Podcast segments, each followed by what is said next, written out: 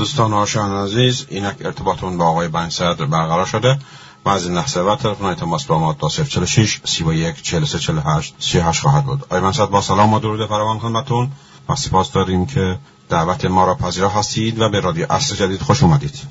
سلام بر شما و شنوندگان گرامی شما. دوستان شما عزیز یادآوری می‌کنم که این مصاحبه از طریق live اینستاگرام آقای بنی صدر با آیدی ادساین ای بنی صدر هر هفته به صورت زنده پخش می شود. آقای صدر با سلام و درود فراوان از ایران جوانانی با ما تماس گرفتند و سوالهایی را مطرح کردند که با شما در میان بذارم. سوال را خدمتتون می‌خونم. آقای بنصد من یک جوان ایرانی هستم. مدتی اصلاح طلبی را تجربه کردم و مدتی با پیشنهاد دوستانم به روحانی رأی دادم. این روزها هم که زمزمه نیاز جامعه به دیکتاتور بین دوستانم رواج پیدا کرده احساس می‌کنم مدام داریم به عقب برمیگردیم. با این بودجه که امسال روحانی پیشنهاد کرده دیگه امیدی به زندگی ندارم. تحلیل و پیشنهاد و راهکار شما چیست؟ من میکروفون را در اختیار شما می‌ذارم آقای بنسد بفرمایید. من کنم این سوال چندین نکته در بر دارد که هر کدوم اونها یه بحث مفصل لازم داره. حالا این بحث راجع بودجه رو انشاءالله از جمعه آینده شروع می‌کنیم. پس جمعه آینده سوال دیگری نپذیرید. و اینکه بودجه همینطور که مایه یعص جوانان کشور شده مهم بحث از آن برای مردم ایران. این حال در اون که از بودجه مربوط می شود به دیکتاتوری اون رو چرا فهرستوار همکنون با شما و شنوندگان شما در میان می‌گذارم. بودجه استبدادی که مثلا معرف دیکتاتوری ویژگی های خاص خود چه داره؟ چنان که دیکتاتوری شاه هم بودجهش ترکیبی داشت که این ترکیب رژیم کنونی دارد. با یه تفاوتهایی. یک ویژگی مشترک این دوتا دیکتاتوری با هم داشتن. اون این است که بودجه عادی که هزینه می شود یعنی درآمد به سرمایه تبدیل نمیشه و در تولید به کار نمی رود. صرف پرداخت حقوق و هزینه های دیگر می شود. این به تدریج بودجه سرمایه رو میبلید دورش هم همینطور بود. میبلید این بزرگ می‌شد بودجه سرمایه گذاری کوچک می‌شد. حالا اینقدر بلیده و بلیده و بلیده که دیگه برای اون بودجه سرمایه گذاری هیچ باقی نگذاشته حالا کیا می‌برن امروز یک نواری گوش دادم از آقای حسام الدین آشنا مشاور آقای روحانی. هر شنونده که این صحبت های مرا میشنود اون نوار را هم گوش بده. اگه توضیح میده این روابط قوایی رو که بنابر اینکه هر گروه چه مقدار توان و قدرت دارد از این موجه سهم می‌بره. اما بحث ما اون بحث نیست و اون بحث کمک می‌کنه به اینکه مردمی که میشنوند بدانند چرا این بودجه در واقع بودجه فقر افزاست و جوان رو طبیعتا معیوس می‌کند. از آینده گرچه جوان حق ندارد معیوس می‌شود. اون رو بند خب اول اینکه چون این یک رژیمی بر مردم تکه ندارد و اساس این رژیم بر این است که بالا ولایت مطلقه آقای رهبر ولایت مطلقه بر جامعه داره. یعنی این بالاش که پایین جمهور مردم رو به ترتیبی که می‌خواهد تغییر می‌دهد از این جهت هم اشتراک داره با استبداد پهلوی. پس این دیوان سالاری رو تا بخوای بزرگ می‌کنه. و از اون هم نیروی محرکه ای که نسل جوان هر کشور است این رو تبدیل کنه به کارمند که از اون فشار اون نیرو بکاهد و این کارمند رو در بقای خود به کار بگیره.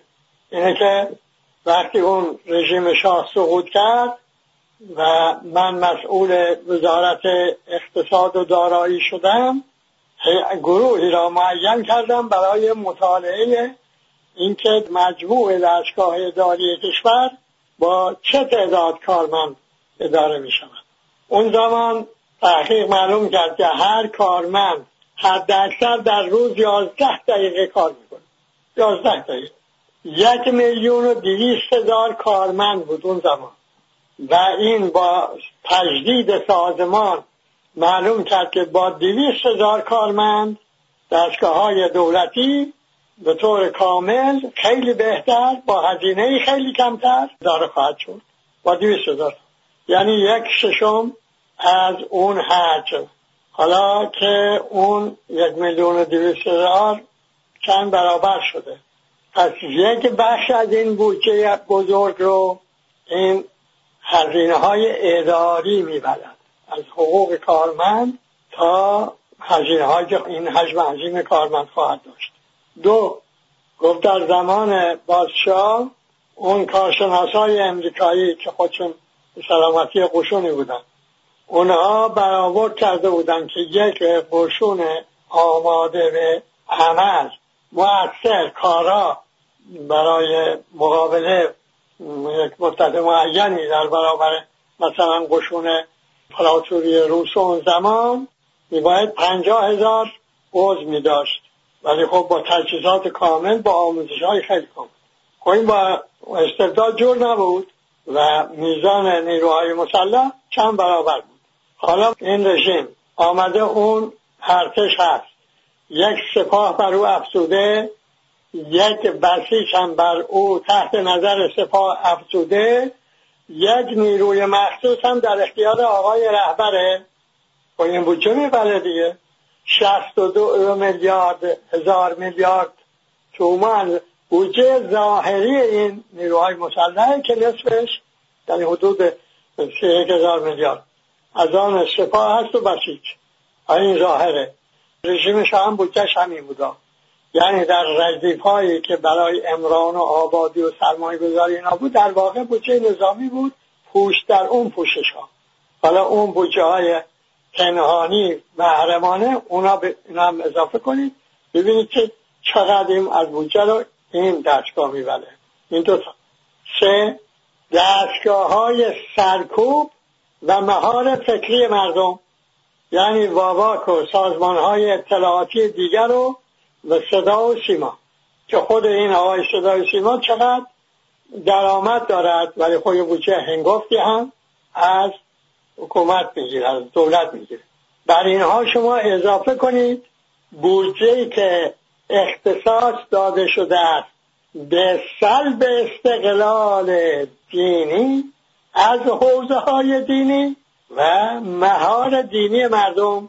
اینها رو 22 سازمانشو که من مثلا دو لایه بودجه خارج نویس کردم. قدم بیشتره علاوه این مقدار که من خارج نویس کردم. 22 سازمان بعد خب یه بودجه عظیمی هم اینا میبلن. بعد بیایید به هزینه های شرکت که این رژیم این کشور رو در هر جنگ دستشو بند کرده. چون پیش خرج که نیست. و یه بخش عظیمی از بودجه هم صرف اینا می شود بعد بیاد اون که از پول و اسلحه و نفت به سوریه و حزب الله و و و داده می شود این هم یک ردیف. بعد میاد به اینکه هزینه های دور زدن تحریم ها. که نکنید اینا فقط خورد و بردایی است که میگه ارزان فروشی نفت و نمی‌دونم گران خریدن. هم جزشه. اون زمان که با دفعه اول که تحریم شد آقای صدر وزیر بازرگانی بود. برای رفع احتیاجات کشور 20 درصد گرانتر وارد می‌کرد 20 درصد گرانتر. حالا شما خیال کنید که همین الان هم همینجور باشه. که این واردات 20 درصد شما گرانتر باید وارد کنید. به لحاظ تحریم ها نفتم باید ارزانتر بفروشه که بخرن. خب ببین چقدر این از بودجه رو میبله؟ بر اینها شما اضافه کن. این فقر منابع کشورشون منابع استخراج می‌کنم میفروشم یا به طور خیلی علمی هم من استخراج می‌کنم. بخشی از این منابع هم اطلاق می شود خب نتیجه کشور بیابان منابع کم این فقر خود مردم هم به طور روزافزون فقیرتر می شوند از جمله به دلیل همین تورم درآمدها که به اندازه رفتن قیمت ها افزایش پیدا نمی‌کنه. پس فقر پایین میاد. خب، الان که خودشون مطالعه فرمودن می‌گویند رشد اقتصاد کشور چهار دهم درصد. یعنی در واقع صفر. از صفر که نمیشه مالیات گرفت صفر هم که ثروت نیست. خب حالا که این جامعه فقیرتر می شود بودجه نمی‌تونه از تولید ملی برداشت کنه؟ از کجا باید برداشت کنه؟ نفتن که نمی‌تونه بفروشه؟ به حال تحریم ها یعنی الان خودشون گذاشتن یک میلیون و نیم فروش روزانه بشکه. و در واقع اگر بتوانن یک میلیون یک میلیون دویست دلار بفروشن. پس میشه چاپ اسکناس. چاپ اسکناس یعنی چه؟ یعنی بار کردن بودجه بر دوش کی؟ نسل امروز و نسل آینده چون وقتی که با چاپ اسکناس یک بودجه حجم عظیم همش هم آمد از قرض از نظام بانکی یعنی این تورمزاست یعنی فقر آفرین است. نه تنها نسل امروز که نسل آینده. پس جوان حق داره که به که این بودجه امیدی به من نمیده نسبت به فردا.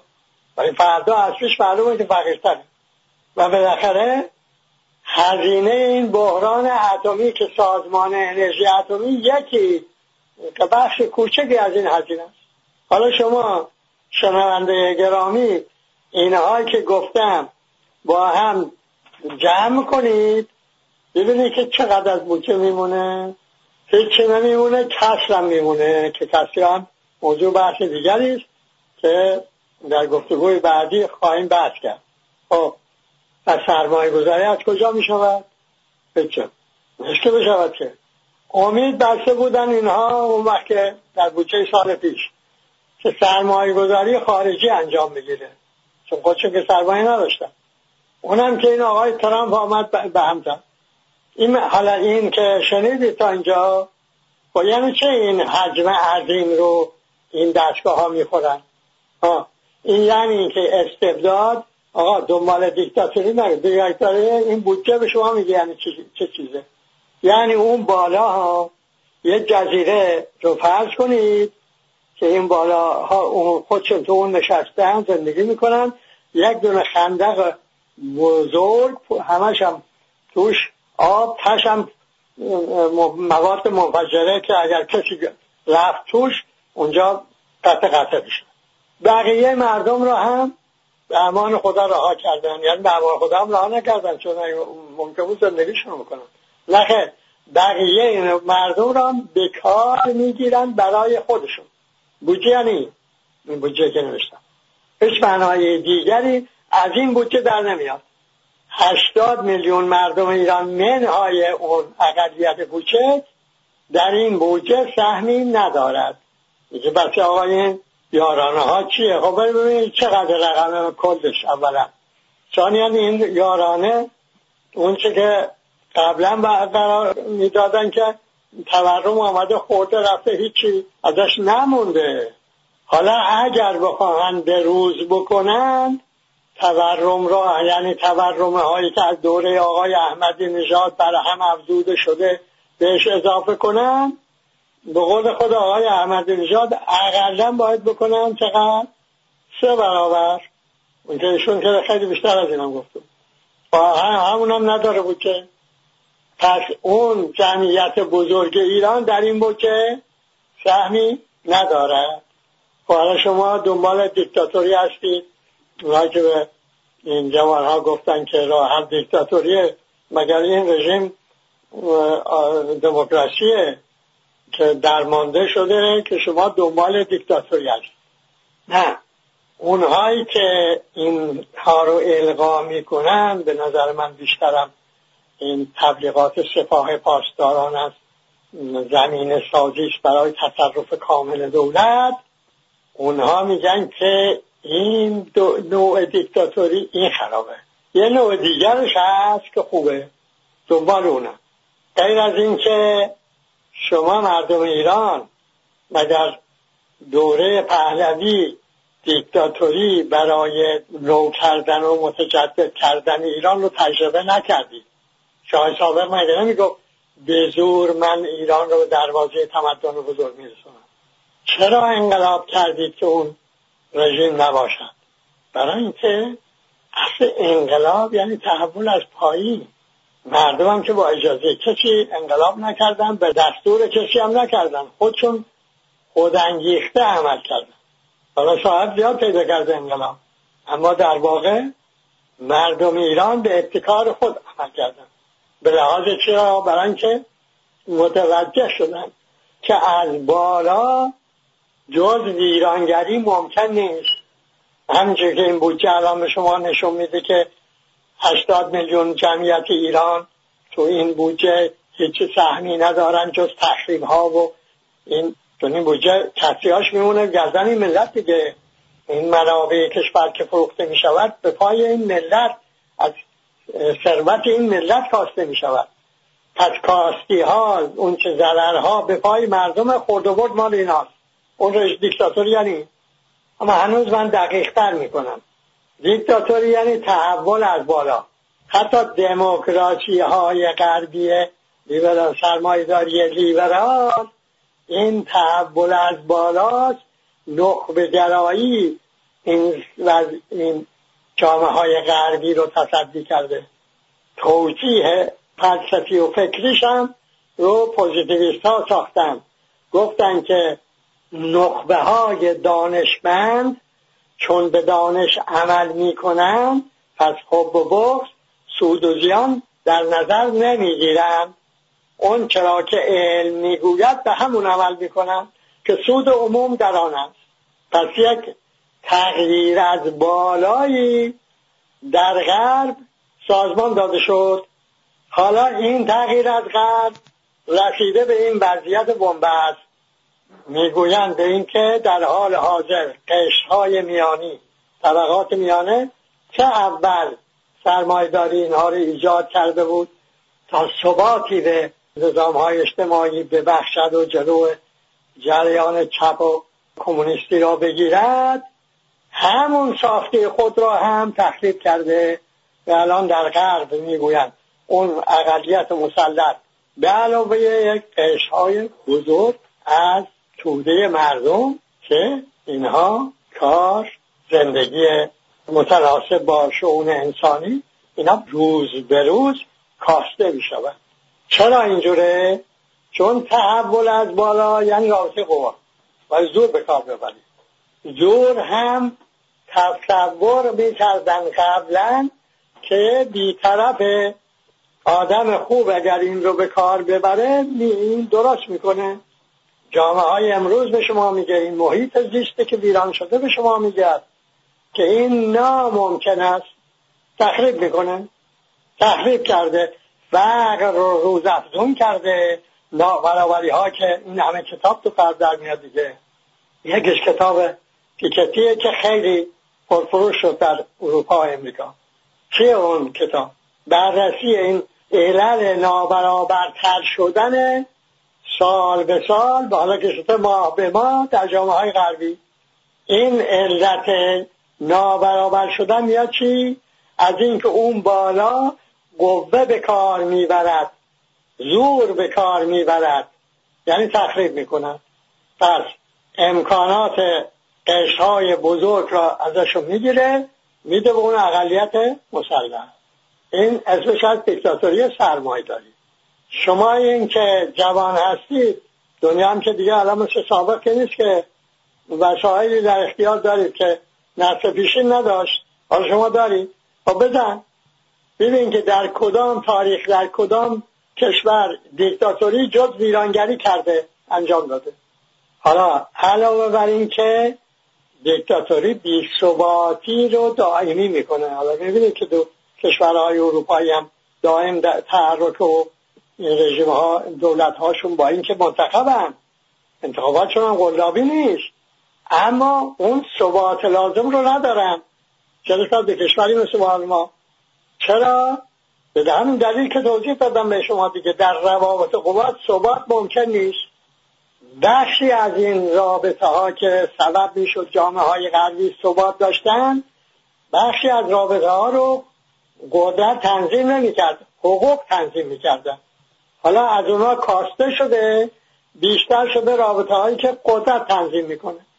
و حالا همین زمانی که داریم حرف می‌زنیم یک تعداد از متفکرهای غربی آمدن و میگن که خب حالا که این تحول از بالا شد نتیجهش اینو کشورهایی که پس از دیگری داره میفته به تو دست زورمدارا یعنی این راستای افراطی و آینده نامعلوم غلط رو از همینجا تفسیر کنیم و تحول رو از پایین خود مردم با عمل به حقوقشون و بیرون آمدن از اون روابط قوا و تنظیم کردن رابطه ها توسط حقوق به این ترتیب عمل کنیم بیام جلو.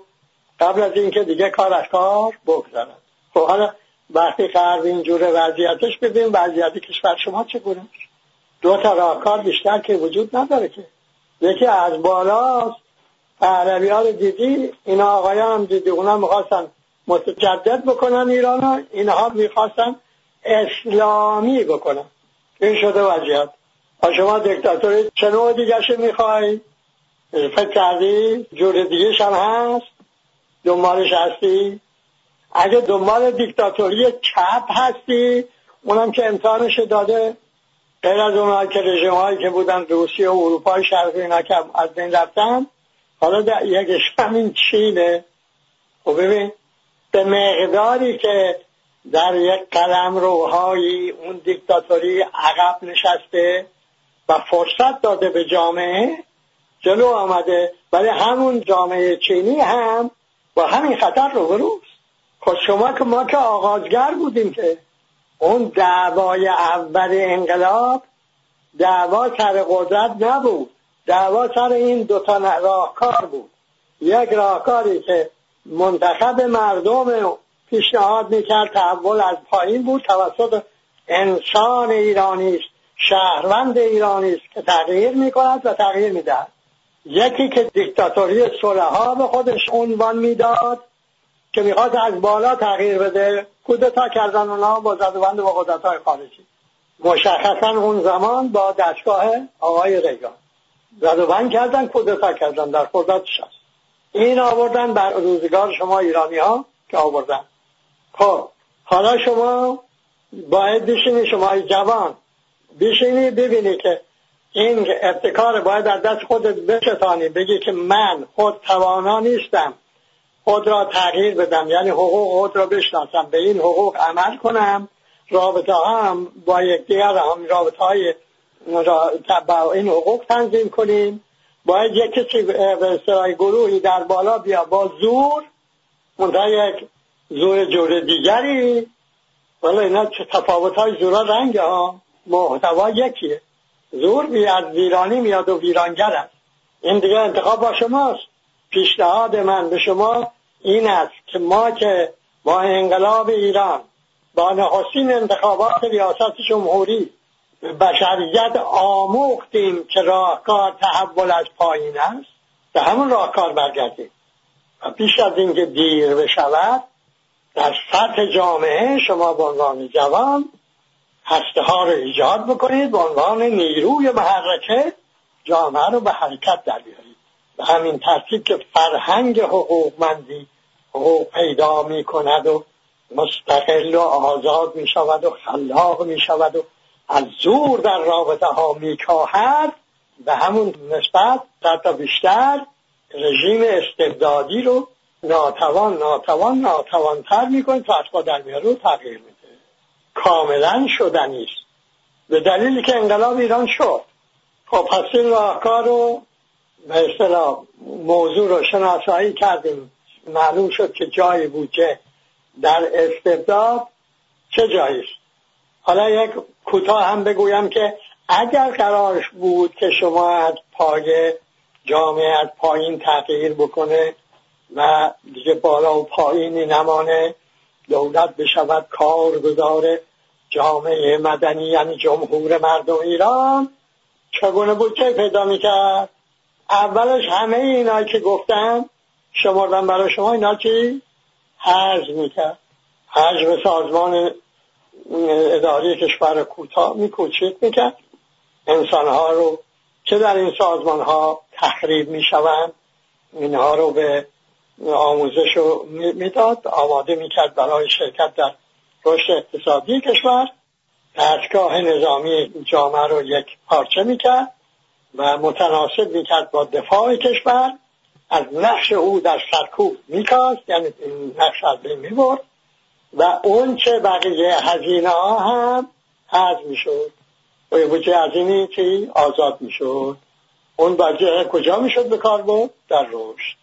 پس شدنی بود. خب میگه که آقا این کی شد؟ این در آغاز انقلاب شد. ما همین کار کردیم کار دیگه نکردیم. بودجه دوران شاهی رو اون که از این گونه بارها بود رها کردیم نتیجه حجم بودجه امرانی بزرگ شد. همینطور شد که سبب شد درآمد متوسط خانواده های شهری از هزینه متوسط خانواده های شهری و نیز خانواده های روستایی بالاتر بشود.